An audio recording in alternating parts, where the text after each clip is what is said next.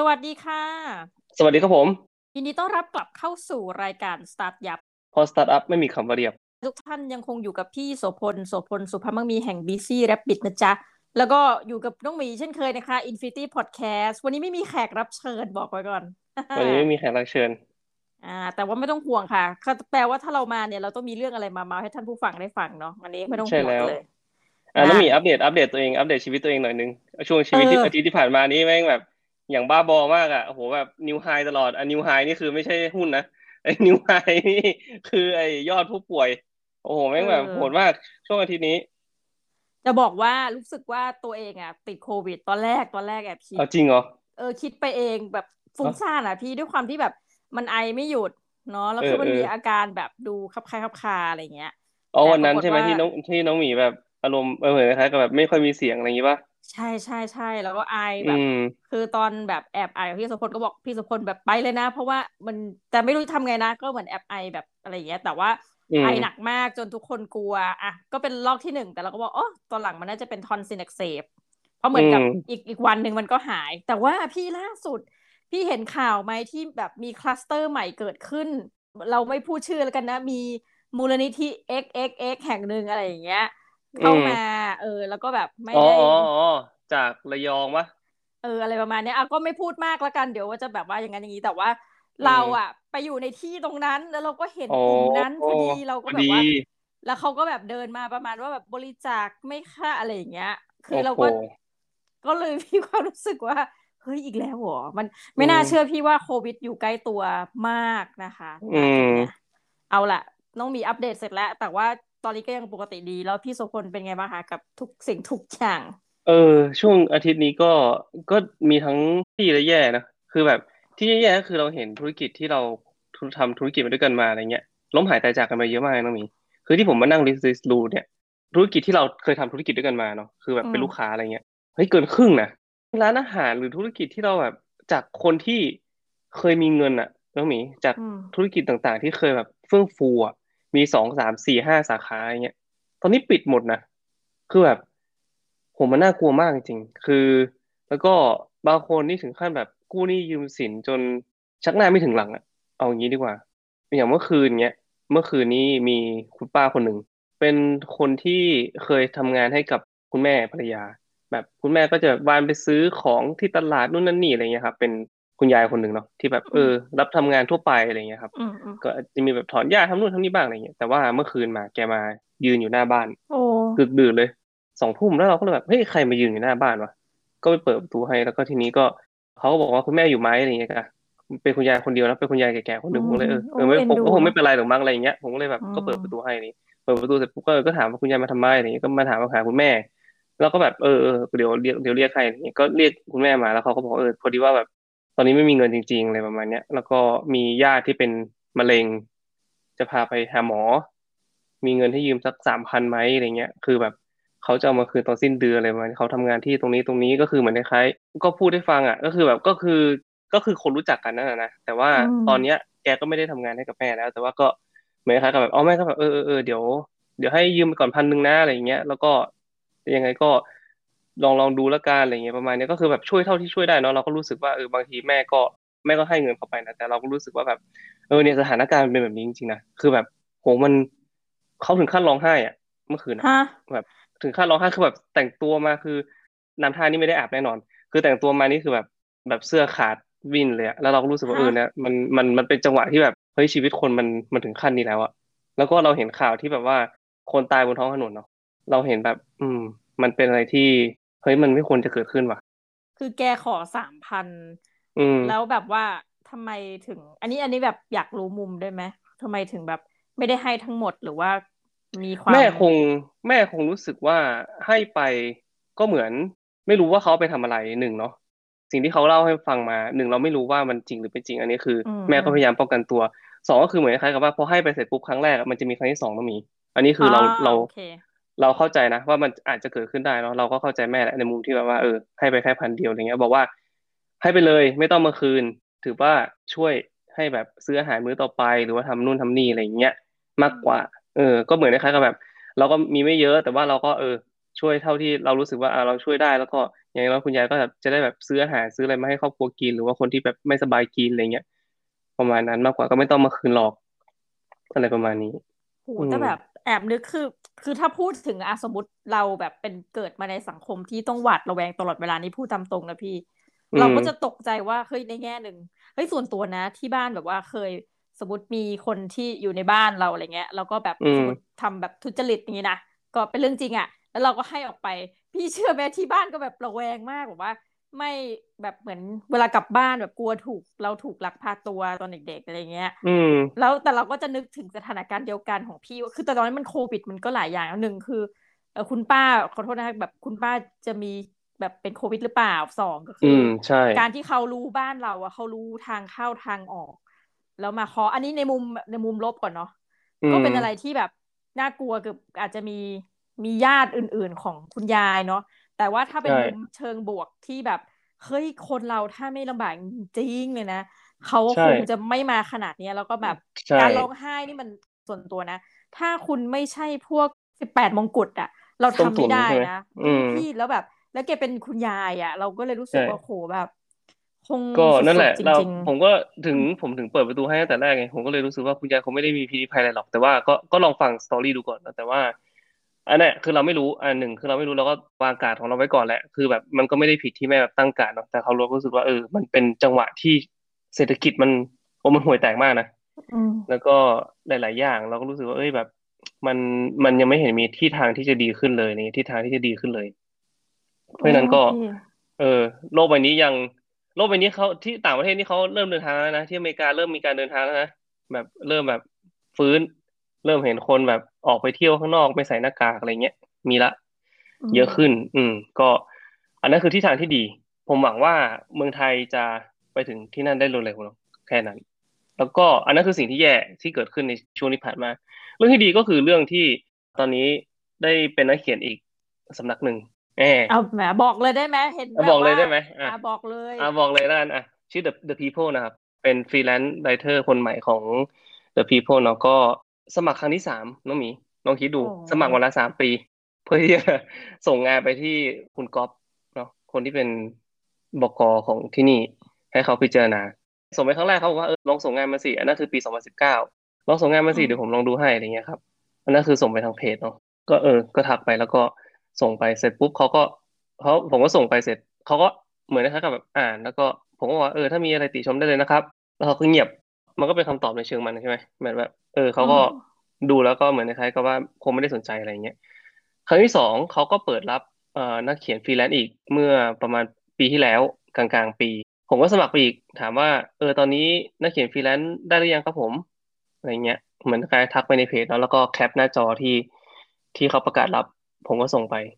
เขาก็เงียบไม่ตอบ ครั้งที่สามครั้งนี้คือเขาลงอีกเขาก็ลงบอกว่า หานักเขียนที่เป็นฟรีแลนซ์เกี่ยวกับ business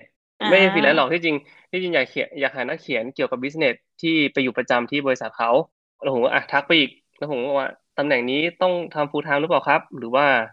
ต้องเป็นฟรีแลนซ์ก็ได้ครับผมพอดีผมอยู่เชียงใหม่อะไรเงี้ยในทีนี้คุณกอก็บอกว่าเออที่จริงตำแหน่งนี้ต้องเข้าแบบ full time ครับแต่ฟรีแลนซ์เราก็รับอยู่ ยังไงก็ลองส่งงานมาให้ผมอ่านกันอะไรเงี้ยฮะก็ทีนี้นี่ผมก็ก็ฮึดอีกรอบนะ ก็คือเหมือนคล้ายๆเออทำไมกูมันยังไม่ยอมแพ้วะนี่คือ นี่คือรอบที่สามเลยที่เขาไปจะไปเสียมึงอะไรเงี้ยผมก็บอกเออเดี๋ยวผมเขียนงานแล้วก็เดี๋ยวส่งไปให้ดูอะไรเงี้ยกันแล้วก็เขียนนะแล้วก็เขียนเขียนเขียนประมาณวันหนึ่งแล้วก็ส่งไป แล้วก็คุณกอก็บอกคำแรกที่คุณกอส่งกลับคืนมาก็บอกว่าเฮ้ยน่าสนใจมากเลยแล้วเดี๋ยวผมติดต่อกลับเดี๋ยวผมขอขออ่านคืนนี้อีกทีหนึ่งซึ่งเป็นวันอาทิตย์ตอนเย็นแล้วผมก็แบบเฮ้ยจะได้หรือเปล่าวะจะได้หรือเปล่าวะอะไรเงี้ยแล้วตอนวันอาทิตย์เขาก็หายไป วันจันทร์ วันจันทร์เขาก็หายไปอีก แล้ววันอังคารก็วันอังคารผมก็ทักเข้าไปเขาบอกว่าเออก็ถ้ายังไงถ้าถ้ามีเวลาว่างก็มีคำติชมตรงไหนก็บอกได้นะครับอะไรเงี้ยผมสนุกกับงานงานเขียนชิ้นนี้มากเลยประมาณนี้ก็ทักทเข้าไปเหมือนคล้ายกับแบบไปกระตุ้นเขาหน่อยหนึ่งแล้วทีนี้เขาบอกว่าอ๋อครับผมเออที่จริงว่าจะติดต่อไปพอดีแล้วก็เดี๋ยวเดี๋ยวพรุ่งนี้คุยกัน ก็คือวันพุธวันพุธเขาทั้งวันนะผมก็นั่งรอนะแล้วเขาก็ไม่ทักมาเขาไม่ทักมาเลย แล้วผมก็แบบอะไรวะงงอยู่เว้ย แล้วก็วันพุธตอนกลางคืนผมก็เลยทักไปว่าเออเดี๋ยวพอดีงานเขียนชิ้นเนี้ยจะไปลงที่อื่นเนาะไม่ทราบว่าได้อ่านหรือยังอะไรเงี้ยค่ะเขาบอกเออเดี๋ยวพรุ่งนี้ผมโทรหาช่วงเที่ยงเที่ยงแล้วช่วงเที่ยงเที่ยงวันนี้ ผมก็ทักเขาไปอีกเขายังไม่โทรมาบ่ายโมงเขายังไม่โทรมาผมบอกว่าเออพอดีว่าบ่ายโมงครึ่งผมมีประชุมจนถึงบ่ายสองไปสองครึ่งอะไรประมาณนี้ ยังไงช่วงหลังจากนั้นนะผมว่างอยู่ยังไงถ้าสมมติว่าอาจจะติดต่อมาก็ติดต่อมาช่วงตอนเย็นนะครับอะไรเงี้ยเขาบอกว่าเออ แล้วเขาก็โทรมาเลย คือจังหวะนั้นอะเขาโทรมาเลยแล้วผมก็บอกว่า ผมรับไม่ได้ จังหวะนี้เพราะว่าผมกำลังติดประชุมอยู่อะไรอย่างงี้ใช่ไหมเออ แล้วเขาแล้วเขาบอกเอองั้นเดี๋ยวผมแล้วผมก็บอกเออเดี๋ยวตอนเย็นผมโทรหาได้ไหมขอเบอร์โทรติดต่ออะไรเงี้ยเขาบอกเบอร์โทรติดต่อมาเสร็จปุ๊บบอกว่าห้าโมงนะผมว่าโอเคห้าโมงแล้วผมก็โทรไปห้าโมงแล้วก็เนี่ยนั่งคุยกัน ประมาณครึ่งชั่วโมงอะนั่งคุยกันประมาณครึ่งชั่วโมงเขาบอกว่าเขาชอบงานเขียนมาก แล้วก็เขารู้สึกว่าน่าจะไปด้วยกันได้ดี มีโอกาสที่จะออกไปรวมเล่ม แล้วก็รู้สึกว่างานที่น่าจะเขียน แล้วก็รู้สึกว่าแบบมันจะเป็น evergreen content ที่แบบเขียนแล้วก็คนอ่านได้เยอะอะไรเงี้ย ผมก็เขารู้สึกว่าน่าจะเหมาะกับตำแหน่งฟรีแลนซ์ของบริษัท แล้วก็รู้สึกว่าจะก็คือแบบไม่คล้ายก็แบบไม่จำกัดจำนวนที่จะเขียนนะบทความอะไรเงี้ย อยากเขียนบทความอันไหนก็โยนหัวข้อมา แล้วเดี๋ยวเราจะตีหัวข้อกันแล้วก็คุยกันอะไรประมาณนี้ แล้วก็ทีนี้ก็เขาบอกเออโอเคงั้นก็เดี๋ยวประเด็นต่อไปก็เดี๋ยวโยนมาให้ผมเลยแล้วเดี๋ยวเรานั่งคุยกัน แล้วก็เริ่มเป็นนักเขียนของ เอ่อ The People ได้เลยอะไรเงี้ยครับ อืมนี่ตอนเนี้ยน้องหมีคือพยายามมากนะ ผมเป็นคนที่แบบยังไม่ปล่อยกันไม่ปล่อยเออ แล้วก็แบบไม่เคยไม่ยอมเลยอันนี้มันเป็นความภาคภูมิใจอย่างนะพี่ อันนี้คือตอนพี่เล่าเนี่ยนึกถึงอะไรรู้ไหมมันเป็นเรื่องที่เล่าไปได้แบบให้ลูกฟังอะ ถึงความนึกถึงคำหนึ่งขึ้นมาคือ stubborn นะ ก็คือแบบเออไม่หัวดื้อนะเออดื้อแล้วก็แบบดื้อและตาม แต่ถ้ามันมันพลิกดูเอาสมมติมองกันทุกเรื่องเลยเนาะ เราเคยทำเอาอย่างเพจ อันนี้แบบถ้าเปรียบเทียบเป็นเพจเล็กๆ อย่าง The Infinity มีช่วงหนึ่งที่เราแบบว่า ให้เด็กมาทำมาเขียน content อะไรเงี้ยก็จะมีอย่างพี่แบบเออประมาณพี่เลยเนี่ยนะก็คือเป็นคนที่แบบไปลงหลายนิตยสารเออหมายหัวออนไลน์แบบลงเวลงเดอะโมเมนตัมลงอะไรอย่างนี้เลยนะ ก็สมัครส่งไปสมัครมาหาเรา แล้วก็แบบว่า เออก็จะนึกถึงพี่ได้แหละว่าเอ้ยมันก็จะมีคนแบบเนี้ย ซึ่ง บางทีเราไม่รู้หรอก เพราะเราเรามีงานแบบเยอะมากนะพี่ในชีวิตเนาะแต่ว่ามีคนที่อยู่ดีเดินเข้ามา โดยที่แบบเราไม่ได้เคยเปิดรับคนเขียนนะ ต้องบอกตามตรงเขาก็มาเองแล้วบอกว่าเออแบบเขาก็อธิบายว่าเขาสนใจเพจเรายังไงอะไรเงี้ย คือมันฟังแล้วมันก็รู้สึกดีนะ ว่าแบบเนี่ยแล้วพอฟังอย่างของพี่ก็คือว่ากว่าที่จะได้อะไร คือถ้าเป็นเราเราก็จะนึกกันว่า พี่คือนักเขียนแซลมอนบวยเฮ้ยอะไรเงี้ย ที่จริงแล้วอะเขาไม่รู้จักผมด้วยซ้ำว่าเขาผมเป็นใครอะไรเงี้ยแล้วผมก็บอกว่าเออเนี่ยพอดีผมเขียนให้กับที่นี่ที่นี่ที่นี่ แล้วก็เขาบอกอ๋อโอเคโอเค เอ๊ะ ผมคุ้นคุ้นชื่อ เขียนหนังสือให้แซลมอนด้วยหรือเปล่าอะไรเงี้ยผมก็บอกอะเขียนหนังสือให้แซลมอนเล่มนั้นเล่มนี้เขาบอกอ๋อเออเนี่ยไอ้เล่มสีเหลืองๆหน้าปกสีเหลืองใช่ไหม Stay Busy Stay Foolish แล้วผมก็เออใช่ใช่ครับเขาบอกอ๋อเออเออเพิ่งอ่านเลยเห็นน้องในออฟฟิศก็เพิ่งอ่านกันอะไรเงี้ยแล้วเขาบอกอ๋อโอเค แล้วก็เหมือนคล้ายแบบคอนเน็กกันแบบนี้เลยนะ แล้วก็แบบเหมือนคล้ายกับว่า คนเราอะ ผมพูดอยู่เสมอนะ โอกาสหรือว่าสิ่งที่จะเกิดขึ้นกับเราอะ มันไม่มาเคาะประตู อืมแล้วก็บอกว่าเฮ้ยทำเราไหมหรือว่าจะแบบ เออ หรือว่าแบบคุณคุณอยากจะได้โอกาสอันนี้ไหมอะไรเงี้ยผมไม่ผมไม่เคยเชื่อแบบนั้นเลยนะผมรู้สึกว่าตัวเองเป็นคนที่วิ่งเข้าหาโอกาสอยู่ตลอดเวลา ผมไม่เคยหยุดนิ่งที่จะบอกว่ารอโอกาสให้เข้ามาหา เพราะผมรู้สึกว่า ผมไม่รู้ว่าโอกาสจะมาเมื่อไหร่ และ การที่แบบเราไม่รู้ว่าโอกาสจะมาเมื่อไหร่อะมันทำให้เราแบบรอไปอย่างไม่มีความหวัง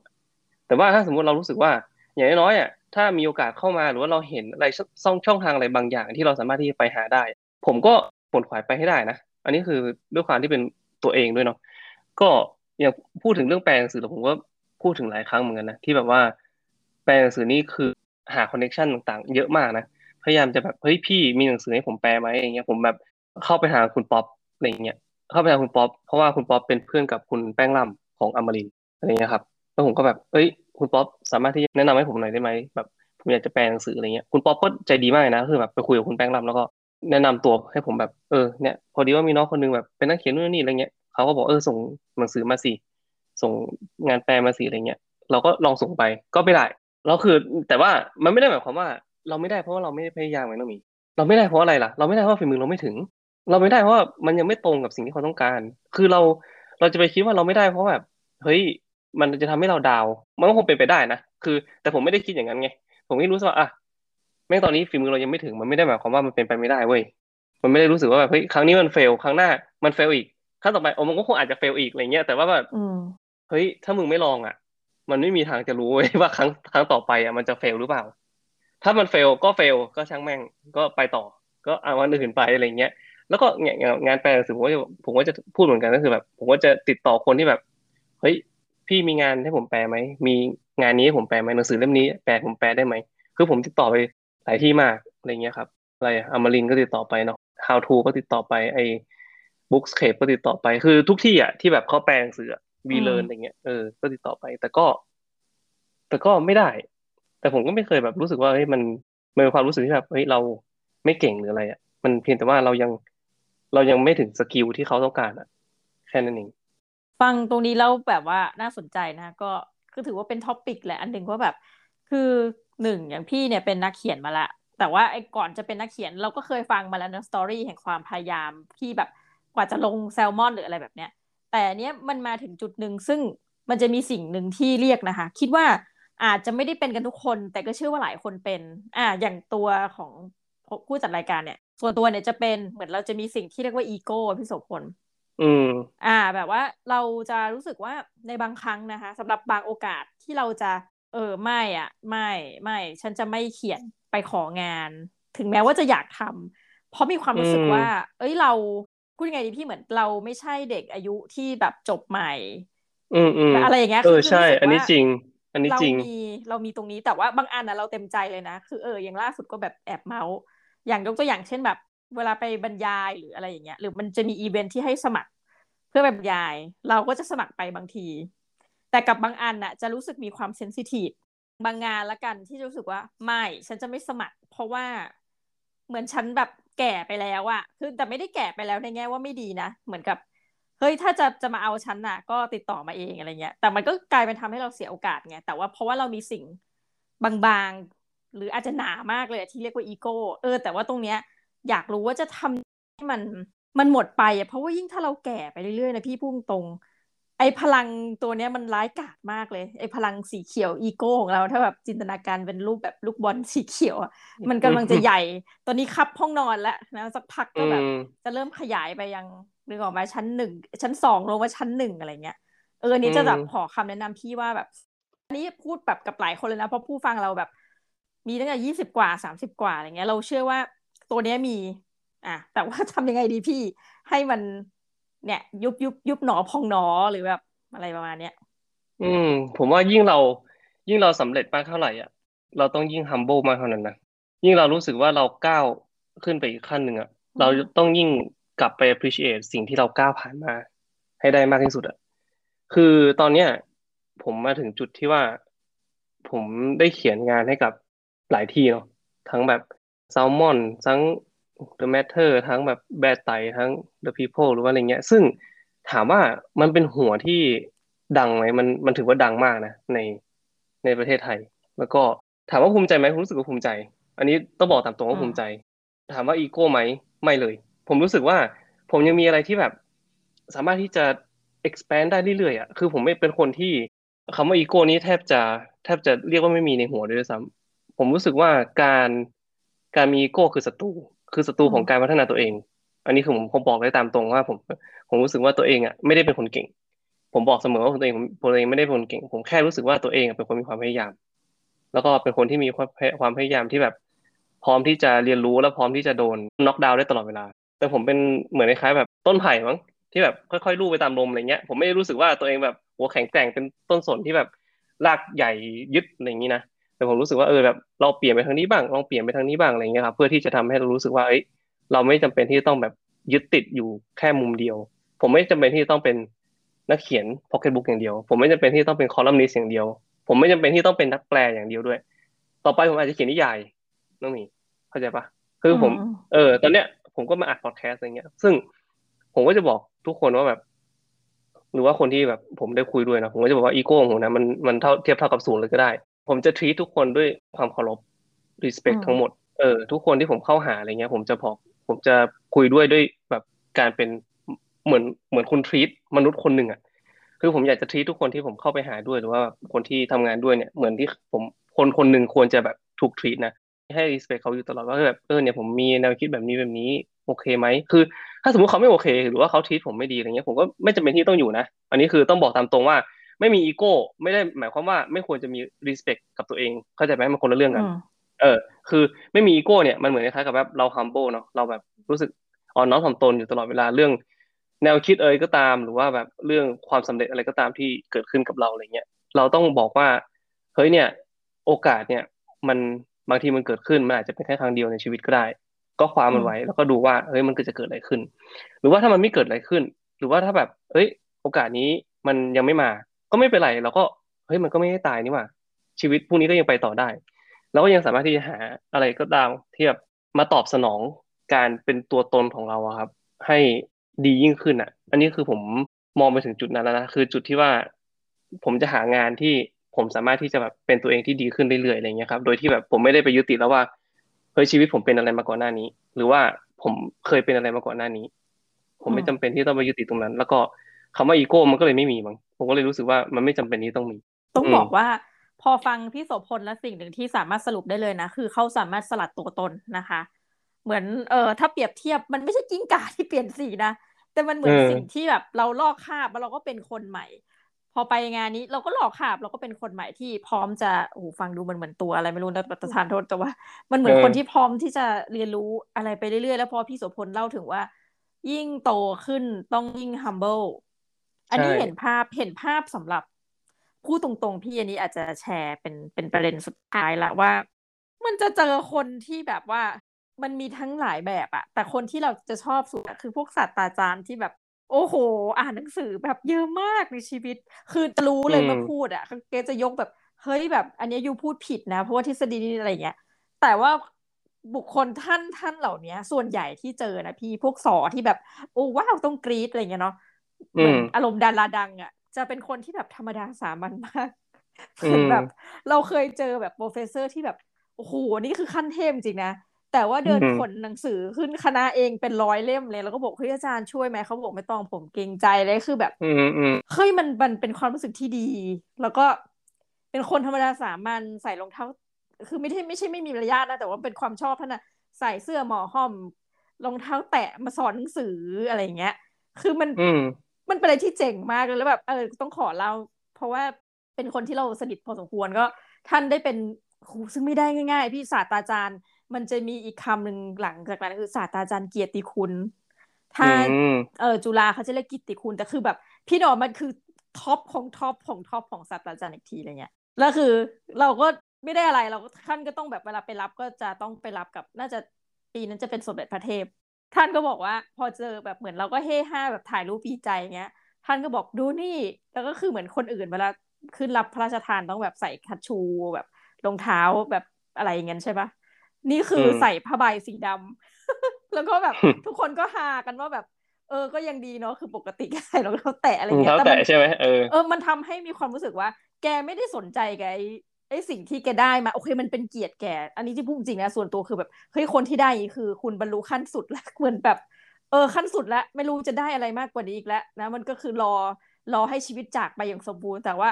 คือก็มีความฮาไงแบบ เออ ผมก็ไม่ได้แคร์แบบว่าอุตส่าห์แบบเออก็รองเท้านี้ละกันมันมีอยู่ในบ้านอะไรเงี้ยคือคือมันเป็นอะไรที่แบบเออเนี่ยถ้าพี่พูดนะนึกถึงสูงสุดสู่สามัญ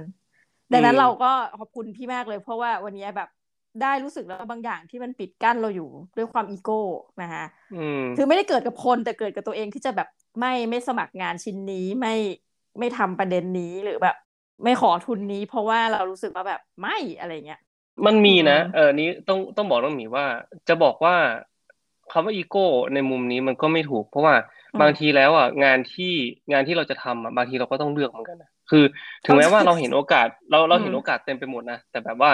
เราจะบอกว่าเราจะวิ่งหาทุกโอกาสมันเป็นไปไม่ได้ไงอันนี้ผมก็ต้องบอกก่อนไม่ใช่หมายความว่าทุกโอกาสที่เข้ามาผมจับไว้หมดมันก็ไม่เป็นไปไม่ได้ แต่ว่าเราต้องเลือกในสิ่งที่เรารู้สึกว่ามันเป็นสิ่งที่สามารถที่จะพัฒนา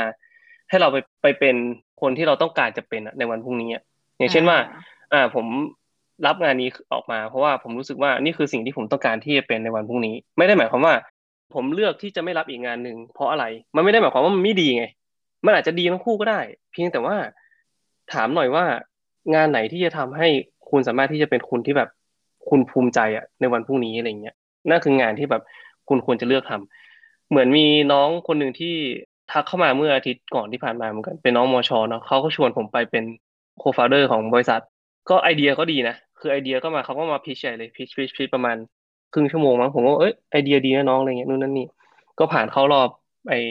นู่นไปละผ่านเข้ารอบชิงของการขอทุนไปละ ผมก็รู้สึกเอ้ยไอเดียดีน้องอะไรเงี้ยแล้วเขาก็บอกเออเนี่ยผมอยากจะชวนพี่มาเป็น co-founder อะไรเงี้ยผมบอกว่าขอบคุณที่อุตส่าห์มาชวนเนาะแต่ว่าพี่มีมือแค่นี้ แล้วก็พี่มีเวลาแค่นี้จริง ๆ ซึ่งถ้าสมมติว่าพี่ไม่สามารถที่จะทุ่มเทกับงานที่มีหรือว่าโปรเจกต์ที่น้องยื่นให้ได้เนี่ย พี่ไม่ควรที่ไปตอบรับ เพราะว่ามันไม่แฟร์กับน้อง น้องควรจะหาใครก็ตามที่ in แล้วก็สามารถที่จะทุ่มให้กับโปรเจกต์เนี้ยได้อย่างร้อยเปอร์เซ็นไม่ใช่แค่ยี่สิบเปอร์เซ็นไม่ใช่แค่สามสิบเปอร์เซ็นแต่คือร้อยเปอร์เซ็น เออสองร้อยเปอร์เซ็นด้วยซ้ำคือไม่หลับไม่นอนก็คือต้องคิดถึงโปรเจกต์อันนี้อะไรเงี้ยครับเพราะฉะนั้นเนี่ยน้องคงต้องหาคนแบบนั้น แล้วก็พี่ไม่ใช่คนแบบ พี่ไม่ใช่คนที่จะไป fulfill ตรงนั้นได้ พี่จะอาจจะเป็น consult ได้หมายถึงแบบ ถ้าน้องมีคำถามอะไรก็ก็คุยได้อะไรเงี้ยแต่ว่าถ้าสมมุติจะให้พี่ไปลงลงทำเองเป็น co-founder เองอะตอนนี้มันเป็นไปไม่ได้ หรือว่าถ้ามันเป็นไปได้มันต้องเป็นไอเดียที่แบบเจ๋งมากๆที่พี่จะยอมทิ้งทุกอย่างในชีวิต แล้วพี่จะไปหาน้องอะไรเงี้ยครับ ซึ่งมันยังไม่เป็นนั้น ประมาณนั้นเอง เออผมก็ไปพูดประมาณนี้นะซึ่งน้องก็เข้าใจ ผมก็บอกเออ ก็อารมณ์ประมาณนี้ไม่ได้หมายความว่าโปรเจกต์ของน้องไม่ดี เพียงแต่ว่ามันอาจจะมันไม่ใช่ไม่ใช่สิ่งที่พี่ตามหาณเวลานี้ประมาณนั้นนะคะก็เรียกได้ว่าวันนี้เป็นบทเรียนคร่าวๆนะ ของคำว่าอีโก้นะคะ แล้วก็เราลองมองชีวิตในแง่มุมหนึ่งว่าเราเองก็เป็นคนใหม่ในทุกๆวันเนอะแล้วก็จะทำอะไรเนี่ยก็อยากให้ลืมถึงความเป็นตัวตนในเมื่อวานนะคะเรามีชีวิตอยู่ ของวันนี้นะคะ แล้วก็มีความหวังสำหรับวันพรุ่งนี้เนาะนี่ประมาณนี้นะคะนี่ต้องบอกว่าสำหรับวันนี้ต้องขอขอบคุณท่านผู้ฟังมากที่อยู่ฟังเรากันจนจบรายการเนาะแล้วก็เดี๋ยวสัปดาห์หน้าเราจะกลับมาพบกันใหม่นะคะ กับรายการสตาร์ทยับของเรานะคะสำหรับวันนี้น้องหมีและพี่โสพลต้องขอลาทุกท่านไปด้วยใจจริงนะคะ สวัสดีค่ะ สวัสดีครับ